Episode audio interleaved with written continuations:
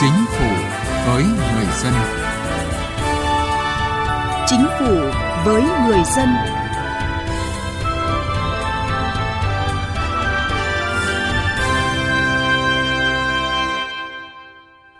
Thưa quý vị và các bạn, quỹ nhà, đất công thuộc sở hữu nhà nước bao gồm nhà, tài sản gắn liền với đất và quyền sử dụng đất đang được giao cho tổ chức có chức năng kinh doanh nhà địa phương. Quỹ nhà, đất này là một bộ phận chiếm tỷ trọng lớn trong khối tài sản công của quốc gia. Vậy nhưng thời gian qua, công tác quản lý khai thác sử dụng quỹ nhà đất thuộc quản lý nhà nước còn nhiều bất cập, chưa phát huy hiệu quả, gây lãng phí, đặc biệt trong việc quản lý nhà công vụ, trụ sở làm việc. Thực hiện ý kiến chỉ đạo của Thủ tướng Chính phủ, Bộ Tài chính đã dự thảo nghị định quy định việc quản lý, sử dụng và khai thác nhà, đất giao cho tổ chức có chức năng quản lý, kinh doanh nhà địa phương quản lý. Theo đánh giá của Bộ Tài chính, nghị định được ban hành sẽ tạo lập cơ sở pháp lý giúp tăng tính hiệu quả của việc quản lý sử dụng quỹ nhà đất công hiện nay. Từ chính sách đến cuộc sống.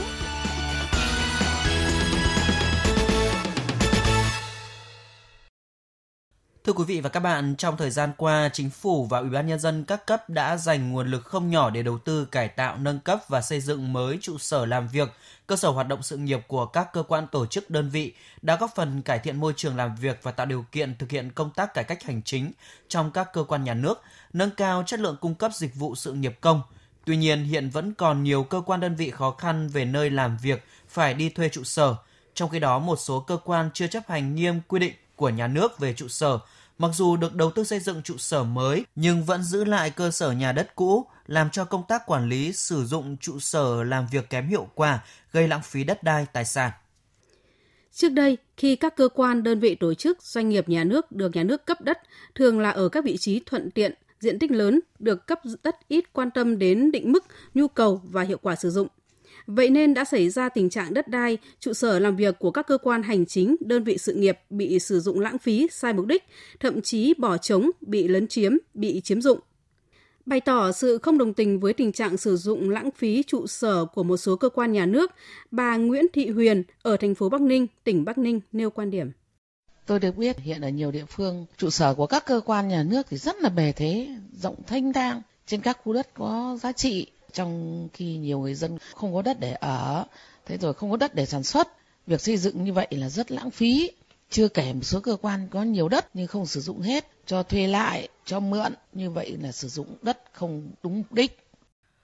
Đối với thành phố Hà Nội, những năm gần đây, chính phủ đã chi hàng nghìn tỷ đồng xây mới trụ sở ở ven đô cho nhiều bộ ngành nhằm giảm tải giao thông, chỉnh trang lại đô thị văn minh và hiện đại theo quy hoạch chung. Theo đề xuất của Sở Quy hoạch Kiến trúc Hà Nội, quỹ đất từ trụ sở cũ của các bộ ngành sau khi di rời sẽ được chuyển đổi chức năng sử dụng cho phù hợp với định hướng quy hoạch chung của thành phố. Tuy nhiên, nhiều cơ quan nhà nước tuy đã chuyển sang trụ sở mới hàng năm trời nhưng trụ sở cũ vẫn chưa được trả lại cho thành phố Hà Nội. Anh Nguyễn Văn Thành ở quận Long Biên, thành phố Hà Nội cho rằng trụ sở của các cơ quan nhà nước là tài sản nhà nước. Việc quản lý sử dụng đối với tài sản này phải tuân theo quy định của pháp luật. Một số cơ quan nhà nước được chính phủ đã đầu tư và mở rộng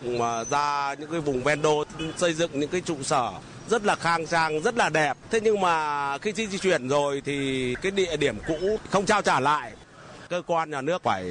đứng đầu, gương mẫu, làm theo cái pháp luật để cho mọi người ta nhìn nhận vào. Thế là cái đường lối phát triển chung của đất nước cũng như là của thành phố. Thế là tránh những cái việc là dị nghị trong dân và những cái thắc mắc là nó không đáng có. Các chuyên gia cho rằng do không phải nộp tiền sử dụng đất hoặc nộp thì ít nên nhiều cơ quan đơn vị có tình trạng thiếu trách nhiệm trong việc quản lý quỹ đất được giao và sử dụng đất lãng phí. Ngoài ra, nhiều cơ quan nhà nước còn mang nặng tâm lý nếu giữ được nhà đất, trụ sở thì đó chính là tiềm lực tài chính của cơ quan mình và nếu có cơ quan khác chưa trả thì mình cũng không trả. Lý giải về vấn đề này, giáo sư Đặng Hùng Võ, nguyên Thứ trưởng Bộ Tài nguyên và Môi trường, phân tích. Tiền thuê đất rẻ và thuế đất cũng rẻ. Đấy là hai cái lý do mà làm cho những người giữ cái đất vàng ấy tận dụng được cái lợi thế của đất vàng, tạo ra được cái giá trị tăng thêm từ việc sử dụng cái đất đó. Và đấy chính là cái mà nhiều người rất muốn níu kéo. Chi phí phải trả không nhiều, mà trong khi chúng ta lại dùng, mà thậm chí chỉ cần cho thuê lại theo đúng cơ chế thị trường thì đã được lợi hơn rất nhiều rồi. Chính vì thế mà có lẽ là việc cải tiến cái tiền thuê đất rồi cải tiến tiền thuế đất, đấy cũng là một cái việc mà hiện nay chúng ta cũng phải làm. Nếu bỏ tiền ra xây dựng trụ sở mới mà trụ sở cũ vẫn không thu hồi được thì chủ trương của chính phủ về việc sắp xếp lại cơ sở làm việc của các cơ quan hành chính sự nghiệp để có các khu đất dùng vào việc khai thác hữu ích hơn, phù hợp hơn đúng với yêu cầu thực hiện công nghiệp hóa, đô thị hóa sẽ không thực hiện được. Theo tiến sĩ kiến trúc sư Đào Ngọc Nghiêm, Phó Chủ tịch Hội Quy hoạch Phát triển Đô thị Việt Nam, đã đến lúc chủ trương của Thủ tướng Chính phủ về việc sắp xếp lại cơ sở làm việc của các cơ quan hành chính sự nghiệp cần được thực hiện nghiêm túc. Cái hiện tượng chúng ta thấy còn hiện nay là chính là vì chúng ta chưa có một cái cơ chế chính sách đồng bộ. Hy vọng rằng với cái thể chế mới, với những cái nghị định cụ thể, những cái nghị quyết từ Hội đồng Nhân dân ra thì chắc chắn rằng là chúng ta sẽ giải quyết được cái hiện trạng bất cập, tức là Hà Nội vừa phải tạo điều kiện để xây dựng vị trí mới nhưng đồng thời cũng lại không đủ cái nguồn kinh phí và không có những cơ chế thích hợp để có thể thu hồi lại những cái đất cũ, thì đây là vấn đề đã được đặt ra và chắc chắn rằng với những cái giải pháp mới thì chúng ta sẽ có thể đạt được những cái mục tiêu như Quốc hội, như Chính phủ đã giao cái trọng trách cho cái quy hoạch chung của thủ đô Hà Nội. Việt Nam là một trong những nước có các cơ quan hành chính sự nghiệp nắm giữ một quỹ đất khá lớn, khoảng hơn 1,5 tỷ m2. Trong khi nhiều người dân vẫn còn thiếu đất để ở và sản xuất, nhiều cơ quan đơn vị vẫn khó khăn về nơi làm việc. Nếu chúng ta thu xếp chấn chỉnh lại thì sẽ được một nguồn lực rất lớn để sử dụng vào những việc hữu ích, phù hợp hơn.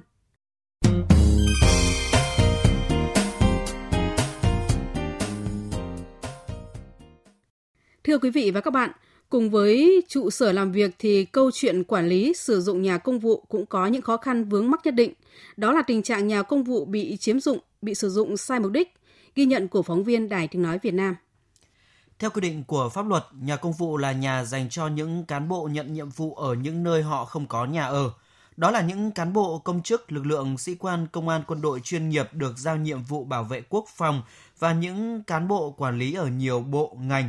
Tuy nhiên, do việc quản lý sử dụng nhà ở công vụ chưa được quan tâm đúng mức nên một thời gian dài, việc thu hồi nhà ở công vụ của các cán bộ lãnh đạo các bộ ngành, thành phố trực thuộc Trung ương khi hết tiêu chuẩn gặp khó khăn. Đáng chú ý, nhiều cán bộ dù đã nghỉ hưu nhưng vẫn chiếm dụng nhà công vụ, có trường hợp cho người nhà ở nhờ hoặc khóa cửa để đấy. Lý giải về tình trạng này, luật sư Trần Tuấn Anh, đoàn luật sư thành phố Hà Nội cho rằng trước đây quy định pháp luật còn thiếu, chỉ quy định chung chung, khó thực hiện. Cũng có trường hợp cả nể hay cán bộ về hưu viện nhiều lý do để giữ nhà. Chúng ta nên tạo điều kiện cho những cái cán bộ khi mà công tác trong cái môi trường nhà nước được có điều kiện để mua nhà ở của nhà nước theo một cái chính sách nào đấy, thì có như vậy mới chấm dứt được cái câu chuyện là đến nay có một số người là khi mà về hưu rồi không trả lại nhà ở của nhà nước được giao. Bày tỏ về sự không đồng tình với tình trạng nhà công vụ đang bị biến tướng thành nhà cá nhân, bà Nguyễn Thị Hằng ở phố Hàng Đào, quận Hoàn Kiếm, thành phố Hà Nội nêu quan điểm. Nhà công vụ ấy mà cấp cho các cán bộ khi làm việc có thể ở nhà công vụ để phục vụ xã hội, phục vụ nhân dân, nhưng mà khi anh đã về hưu rồi thì nên trả lại, có nhà lại không trả lại, không ở mà lại còn cho con cháu ở. Tôi cũng kiến nghị là của công thì lên trả lại, nhà nước phải quản lý thật chặt chẽ cái nhà công vụ. Theo ông Lê Văn Đạo ở phố Hoàng Cầu, thành phố Hà Nội vẫn biết nhà công vụ thuộc sở hữu nhà nước chỉ cho cán bộ mượn, sử dụng trong một thời gian nhất định chứ không phải cho sở hữu riêng. Nếu ai không trả lại là xâm chiếm tài sản, vi phạm pháp luật và phải xử lý. Cái chính là con người, những người ta đã cố tình làm như thế thì phải có chế tài mạnh, phải phát huy cái lòng dân, người ta giám sát rất dễ. Tiến sĩ luật học Lưu Bình Nhưỡng khẳng định để công tác quản lý nhà công vụ hiệu quả thì cần có các văn bản quy phạm pháp luật cụ thể hơn, chặt chẽ hơn. Cùng với việc tăng cường quản lý thì việc xử lý nghiêm những cán bộ vi phạm cũng rất quan trọng. Đối với cán bộ này đều là các đảng viên mà đều được xem xét rất là cẩn thận trước khi bổ nhiệm. Cho nên những người này không thể là xử lý một cách xuê xoa được. Cho nên phải xử lý bằng pháp luật, phải công khai cho toàn dân biết để kiểm soát cái thái độ của nhà nước, thái độ của đảng ta, của Trung ương đối với những vấn đề mà của cán bộ do Trung ương quản lý.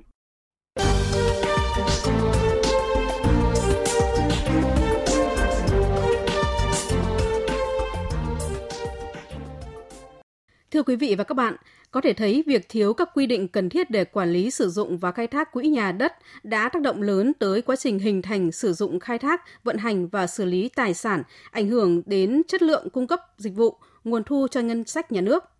Tại công văn số 1631 ngày 15 tháng 11 năm 2018, Thủ tướng Chính phủ giao Bộ Tài chính chủ trì, phối hợp với các cơ quan đơn vị có liên quan nghiên cứu xây dựng chế độ quản lý, sử dụng đối với nhà đất giao cho các công ty quản lý, kinh doanh nhà quản lý, đồng thời để thống nhất cơ chế trong quản lý, sử dụng và khai thác đối với quỹ nhà đất chuyên dùng. Thực hiện chỉ đạo, Bộ Tài chính đã đề xuất báo cáo với Thủ tướng xây dựng một nghị định để quy định chi tiết hơn các nội dung liên quan đến quản lý, sử dụng và khai thác đối với quỹ nhà đất thuộc sở hữu nhà nước.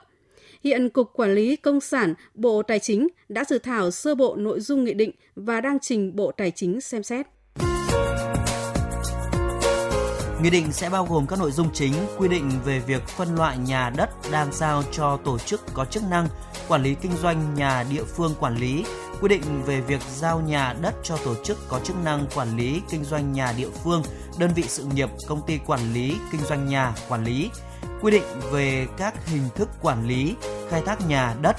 quy định về việc xác định giá cho thuê, đấu giá cho thuê, quy định về hạch toán, theo dõi, bảo trì tài sản, quy định về cải tạo, sửa chữa, xây dựng trên diện tích nhà đất cho thuê, quy định về việc xử lý nhà đất, quy định về việc quản lý sử dụng số tiền thu được từ việc khai thác nhà đất, chế tài xử lý các hành vi vi phạm, quy định về xử lý chuyển tiếp.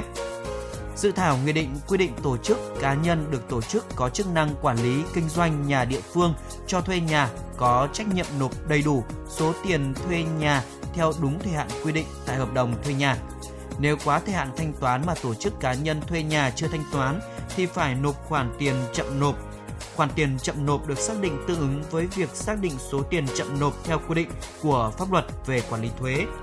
Ngoài ra, để quản lý chặt chẽ nguồn thu từ khai thác nhà đất công, dự thảo nghị định cũng đưa ra quy định hàng năm tổ chức có chức năng quản lý kinh doanh nhà địa phương có trách nhiệm lập dự toán, quyết toán các khoản thu chi để trình cơ quan, người có thẩm quyền phê duyệt theo quy định của pháp luật về ngân sách nhà nước.